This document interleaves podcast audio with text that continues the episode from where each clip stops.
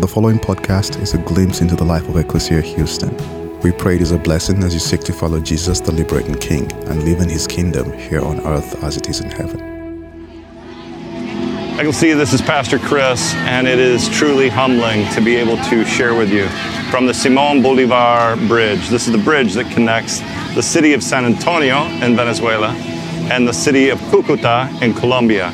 Uh, this has become a major pipeline uh, because there's so many supplies that you just can't get in Venezuela. So people are coming over literally by the millions. Some will stay, uh, some will move on, some will try to get what they need, very basic necessities, and bring them back. And Ecclesia, I got to tell you, I got a lot of days I'm proud to call myself an Ecclesia, and I'm proud uh, to be the pastor of a church now at our 20 year mark uh, that has done so much that's beautiful and good in the world. But to spend a day throwing a party uh, for our friends uh, that have been suffering has just been an unbelievable gift. I can't even begin to tell you the story. Uh, but we got great friends in Mexico City. We're going to be telling you more about them. When we were there, we were worshiping in a church called Vereda. We love that church. We have great friends there. And they started to tell us about their friend that had been a part of that church community, Diego. Diego is here, and uh, he's been serving in Cucuta. He's been here wanting to uh, care for Venezuelans, working with a group called Operation Blessing. And Diego said, We got a lot of needs. Would you come in and help us? And so, Ecclesia, that's what we did. And we rolled in, and I got to tell you, our friends helped throw together an unbelievable party. Um, I wish you could see my tennis shoes. Actually, I'm glad you can't smell me. Uh, through this because we uh, we have been sweating. Uh, I smell like sweat and hamburger grease. It's been a crazy day. Uh, we thought uh, just because there's so many people, 4,000 burgers would go fast, but you can't cook 4,000 burgers really fast. You wouldn't believe. We hired some of the best chefs in Colombia in a great city called Cucuta. Uh, we found one of the best restaurants, and these guys were all in to help. And they helped. We didn't just throw like Costco frozen burgers up. They got great meat and grinded in amazing spices and handmade. And I'm telling you, every burger was amazing. Then our friend Wilfredo, Pastor Wilfredo, and his wife Rosia, they came over to join us. They came from the other side of the bridge in San Antonio. Wilfredo is a pastor in San Antonio. He's served about as long as I've served at Ecclesia. He's been there a little bit longer. He's got 21 years at that church. And he served in years of great prosperity, years that uh, their church was serving indigenous people, native Indian people, and they've got a lot of mission programs. And all of a sudden he said, it's really hard because now we're the missions program. And he, he was asking, uh, well, he, he, hesitated to ask, even for the baby formula and supplies and protein bars that we brought to send with Wilfredo. He was hesitant to ask because it's so hard to be on that receiving end. Part of what Wilfredo told us is we serve 4,000 burgers, and if you would would believe this great pastor, he didn't even want to eat one because he didn't want to take one uh, from the mouth of somebody else that would appreciate it. But I wanted to share a meal with him. We sat down and shared some food together. Hola, Hola. ¿cómo estás? Bien, Bien. mm. ¿Cómo te llamo? Lauri. Laura, mucho gusto, Laura. Soy Chris, soy el pastor en los Estados Unidos. ¿Sí? Oh, chao. Mucho gusto, Laura. Gracias. oh, she's a beautiful girl. So, as I was telling you before I met Laura, um, we threw this great party and we realized it's a decent party with good food. It can be a great party with great food and great music. And I got to tell you, Ecclesia, it's been unbelievable today. We've made more friends. Uh, people can't believe who are these people from Houston? This group of people that have come together, Colombians and uh, Venezuelans, and people from all over Latin America helping to serve us burgers and offer music. And I just got to tell you, Ecclesia, it's beautiful. So many of you are wondering, hey, that's great. I wish I was there, and I wish you were there too. I wanted to share with you a bit from the scriptures. And uh, one of my favorite passages uh, has come to mind while I was walking around with people today. It's a painful passage for me because in James, James reminds us not to show favoritism to any of us who might be rich. And then he says, hey, if you're rich, he's got a few words for us, right? He says, hey, you've been eating all this meat. That's one of the reasons that came up is uh, as I ate with Pastor Wilfredo today, one of the things he told me that was amazing to me, uh, I felt bad we were serving hamburgers. I wanted to do better, right? I wish we could do lomo. In Espanol, it's, uh, it's filet, right? I wish we could do filet mignon for everybody. He said, hamburgers.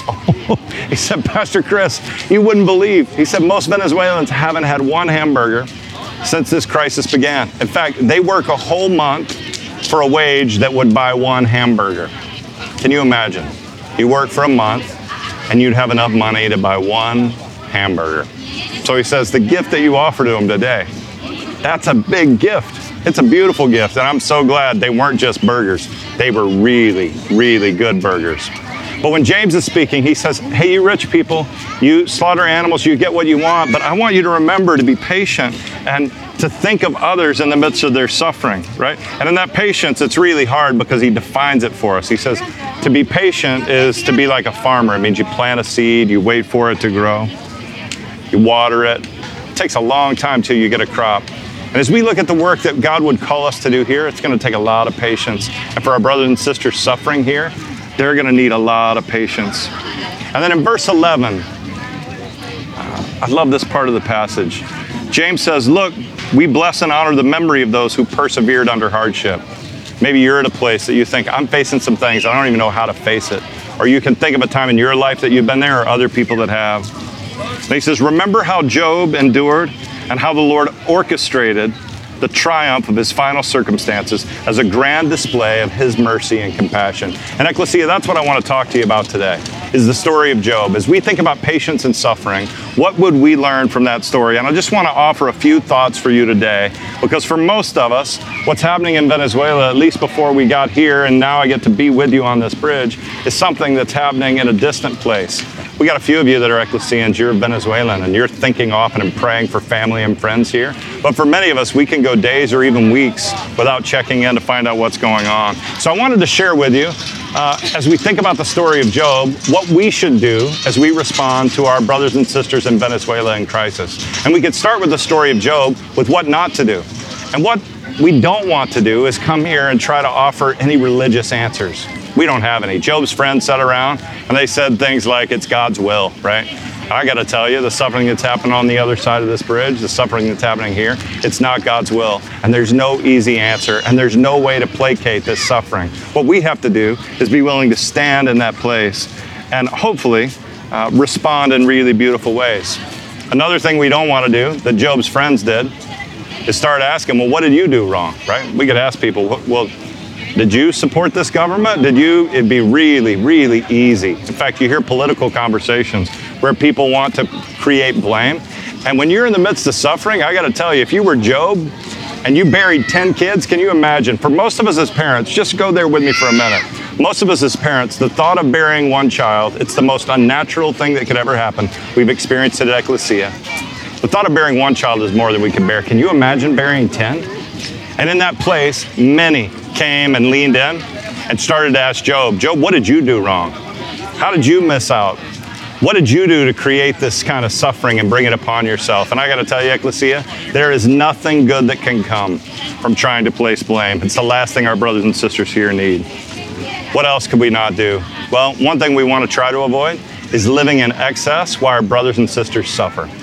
So if we walk with brothers and sisters that are in need, and we're going to say, hey, you're a part of our family. You're a part of our Christian family. We have many Christian brothers and sisters here. What we don't want to do is just get lost in our excess and forget. So, what can we do? And that's the really fun part of what I wanted to talk to you about today. The first is we want to share stories and we want to empathize. Today, as we um, hear stories of what's happening on the other side of this bridge, the average Venezuelan's lost about 15 pounds. Uh, most people are already malnourished that it's in that place that we can say, hey, I want, I want to empathize. I want to feel their pain. And if we'll empathize, some beautiful things will happen. Here's the second one, and this is one of the big ones. This is what it means to be incarnational, to be Christian. It means you get as close as you can. Jesus came from heaven to earth to be close to us. And if we want to respond well to our Venezuelan brothers and sisters, this is what you ought to do get as close as you possibly can. Now, for some of you, your proximity is going to be more in the heart and the head. You're going to think about, you're going to pray about our brothers and sisters. For many of you, you live in Houston, Texas. Congratulations. It's the best city on the planet, I believe, uh, and from the United States at least, to travel to Latin America. You can get on a plane, and in two connections, you can be here in Cucuta. And that's what we're going to invite you to do. We're going to be partnering with our friends at Operation Blessing uh, for the next 90 days. Till the end of June, we're going to be here uh, working with our friends. And this is what you can do. You can go now, you can pull up the United app, you can find a date that you're free, a weekend that you're off, and you can book a flight, go from IAH to CUC. That's the airport code for Cucuta. And then what you're going to want to do is send an email to Ecclesia, Venezuela at ecclesiahouston.org. And what we're going to do is give you the details of who you can contact, who you can get in touch with, and we'll give you an updated list of the supplies that we want you to bring with you. All of you can get at least 100 pounds worth of luggage onto a plane for free. If you got status on United, you can get even more. You ought to bring a friend with status.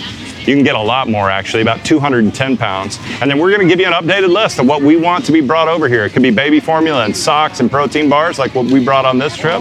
And then we're going to help you connect with a great little cheap hotel, or you're going to stay with our friends here at Operation Blessing at an Airbnb that they've got close by and you're going to Uber back and forth. You're going to arrange it. We're going to give you the details and you can pull it off. But this is what I've learned the closer you get, the more you empathize and the more you want to help. And what we got to do on this bridge, I got to tell you, it's beautiful. This is what the scriptures called us to do, is just get close to each other and carry one another's burdens. You'll notice people walking on both sides of me. People on this side, they're on their way back to Venezuela and they're carrying as much as they can. In fact, when we walk over this bridge, I'd love to spend a whole day here doing nothing but this standing with brothers and sisters, introducing myself, letting them know I'm a pastor, I'm a Christian from the United States. I love them, I'm praying for them.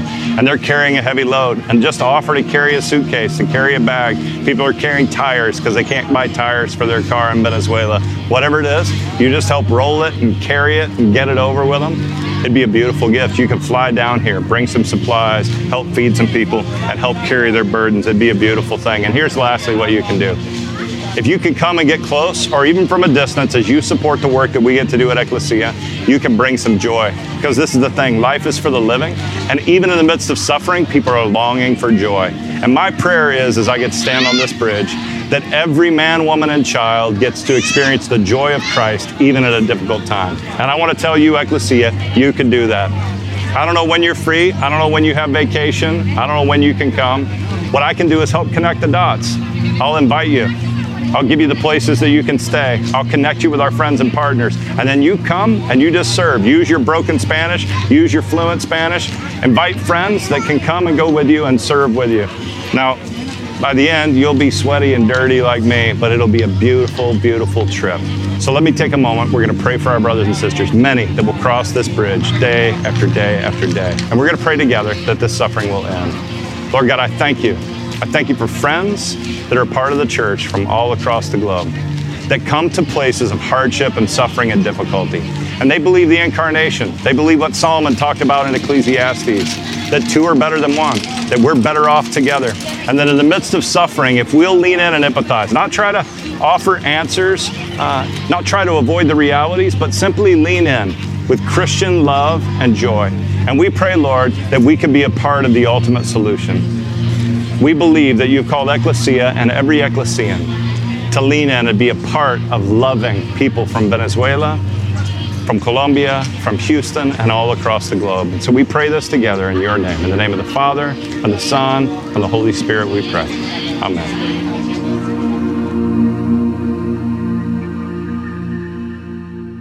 I would bet that you are far more spiritual than I am.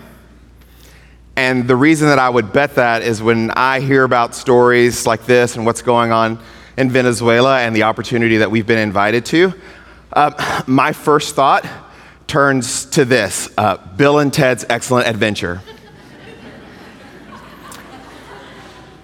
Because some of you are old enough to remember when this movie came out, and more of you have probably seen it. I think I was like in eighth or ninth grade, just at that age, where my parents were letting me do a little bit more things with my friends. And for some reason, on a Friday afternoon after school, me and my group of friends went and did what we did almost every Friday afternoon after school, which is go to the local movie theater and sneak in food and pay for one movie and then just stay the rest of the night watching other movies. And one of those was Bill and Ted's Excellent Adventure. And so if you've seen it, uh, it's a really dumb story about Bill and Ted, who are these two guys who are basically the worst students in school and total slackers, and the only friends they have are each other. And like the next day, they have this really big American history project that's due, and they have done absolutely no work on it at all. And later that afternoon, that evening, they find themselves at the Circle K, and George Carlin shows up in a flying telephone booth, and suddenly strange things are afoot at the Circle K. But this isn't just a flying telephone booth, this telephone booth flies through time. And so they get in the telephone booth and they travel through time and they start collecting all of these historical figures like Socrates and Billy the Kid and they bring them all back in this uh, telephone booth. Sorry if I'm ruining this for you. It's only been 30 years. Um, and all of them arrive back and perform Bill and Ted's American History Project and they get an A on the project, and at the end of the movie, like this big cathartic moment that we're all supposed to learn from. This is what the story has been driving to the whole time. The thing that Bill and Ted want us to learn is that we should be excellent to each other. That's the whole thing, which sounds like a really great idea like a wonderful principle that we should try out, but it always bothered me because I am one of those people that every now and then gets really picky about grammar. And be excellent to each other is not actually what they meant. Because you will know, if you're a kind of person like me, that each is bi directional, right? That means like if I'm excellent to you, then you in turn are excellent to me. And that's not what they mean. Like it's bi directional, which is kind of what we do at Christmas. When we say that we give gifts, but we don't actually give gifts. What we do at Christmas is exchange gifts. Like I give you one and you give me one. That's bi directional, that's an exchange.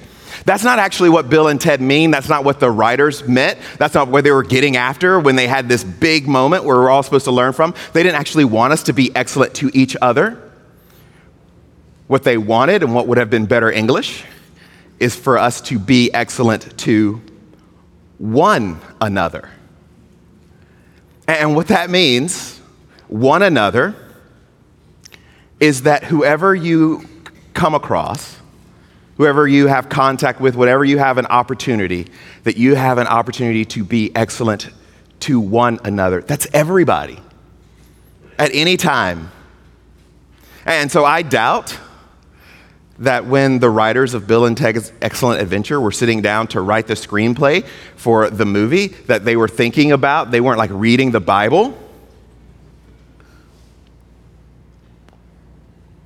But the Bible has a lot of one another's. Like just, just in the New Testament, there's over 59 times what the scriptures call people to who walk in the footsteps of Jesus is one another. What Scripture takes seriously that we hardly ever do anymore is the simple idea that we, in a real and profound and deep way, belong to one another.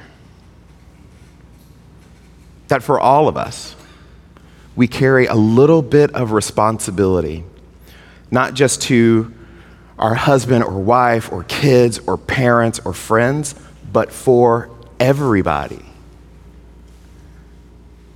And so the Bible says things like love one another and care for one another. In Galatians 6, when Paul is writing to these churches who are all spread out, feeling very isolated, and they're under persecution, and all sorts of things are going wrong. This God who showed up, who was supposed to make everything better, well, hardly any of that happened. Everything seemed to be worse. And Paul writes this letter and he tells them this He says, Shoulder each other's burdens, and then you will live as the law of the anointed teaches us. What it literally says is carry one another's burdens or trials. I don't know about you as you see people walking back and forth on that bridge, literally carrying others' burdens. And so that's what we want to invite you into over the next 90 days to the end of June. Is that you can be a part of carrying one another's burdens. And so what that's going to look like is there are incredible needs in Venezuela. And there has been a crisis down there, a financial crisis, a crisis so bad that inflation now in Venezuela is 2.86 million percent. That life expectancy in Venezuela has dropped three years. And what you're being invited to is to help carry those burdens because they need just about everything. So, for some of you, that's going to mean um, flying down to Venezuela and taking supplies with you and staying with our partners at Operation Blessing. And for some of us, that will mean um, footing the bill for someone else to fly down there.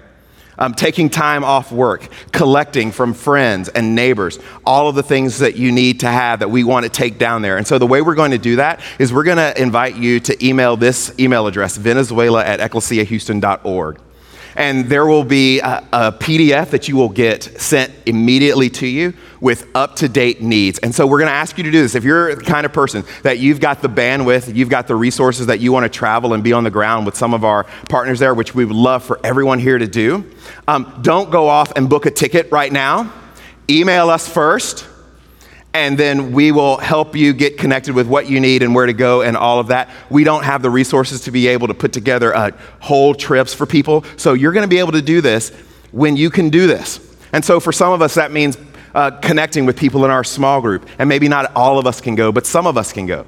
And for others of us, that means there's a coworker that we know that might be really interested in helping us get there or pull that, pull that together. And calling those people in. I was at the gym the other day, and there's a guy who I talk to all the time. He's like super into everything going on in Venezuela. He was like an encyclopedia and sent me like 45 podcasts about what was happening there. And he said, You know, my wife's in China right now. I can't do something like go, but I can help somebody else get there. Because this is what the people of God have always done. And I know for each of us, there are different things that make our walk with God, our communion with God, special and unique and beautiful. But for me, from the time I was a little kid, there have been two things that make following Jesus more meaningful than any other two things. And the first is that God promises to always be with us. And the second is that God calls us to be with and for one another. And so, what we want to do is ask you to seriously consider how God has positioned your life right now in this moment to be with and for our brothers and sisters in Venezuela. And this is something that every one of us, on some level, whatever capacity we have, can participate in. Because this is what God has done for us. That in the person of Jesus Christ, that God has come to earth to be with us and for us. Thank you for listening to our podcast. If you would like more information, please visit our website at www.ecclesiahouston.org.